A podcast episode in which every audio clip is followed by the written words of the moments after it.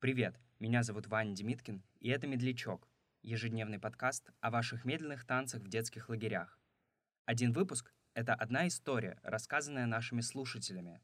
А если и вы хотите поделиться своим опытом, в описании эпизода есть вся необходимая информация. Слушайте «Медлячок» вчера, сегодня и завтра.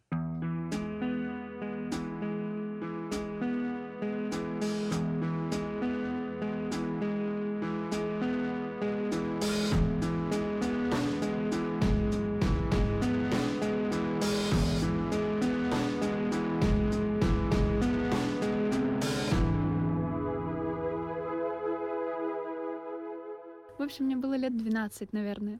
И это была дискотека, типичная дискотека в лагере. И тут меня, малышку, которая еще никогда не танцевала ни с кем медляк, приглашает на танец мальчик из самого старшего отряда. А он еще такой огромный-огромный. Даже сейчас я понимаю, что он был, ну, очень высокий и крепко сложенный для своего возраста тогда. И я просто готова была визжать. Все, мы танцуем. И в какой-то момент он смотрит на меня и говорит, от тебя луком пахнет. Я засмущалась, ясное дело, ну блин, как так? Ну, решила объяснить, что ситуация, говорю, я рыбок ела. Ну, это печеньки, которые маленькие рыбки, крекеры.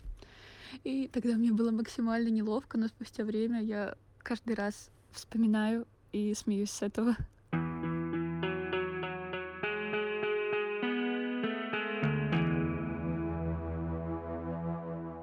В общем, это было прошлым летом, когда я работала в лагере, где на команде стоят два человека, тренер и куратор. Я была куратором, а мой тренер. Мы были влюблены. И в один из дней это произошло на свечке. Мы все сидели на полу, и я включала музыку для создания атмосферы. И когда говорили последние ребята, начала играть песню Perfect у Эда Ширана. И вот дети закончили разговаривать, и слово переходит тренеру прямо в тот момент, когда начинается припев. Он берет мой телефон, делает звук на максимум, поднимается с пола, протягивает мне руку, поднимает меня, и мы танцуем прямо на свечке.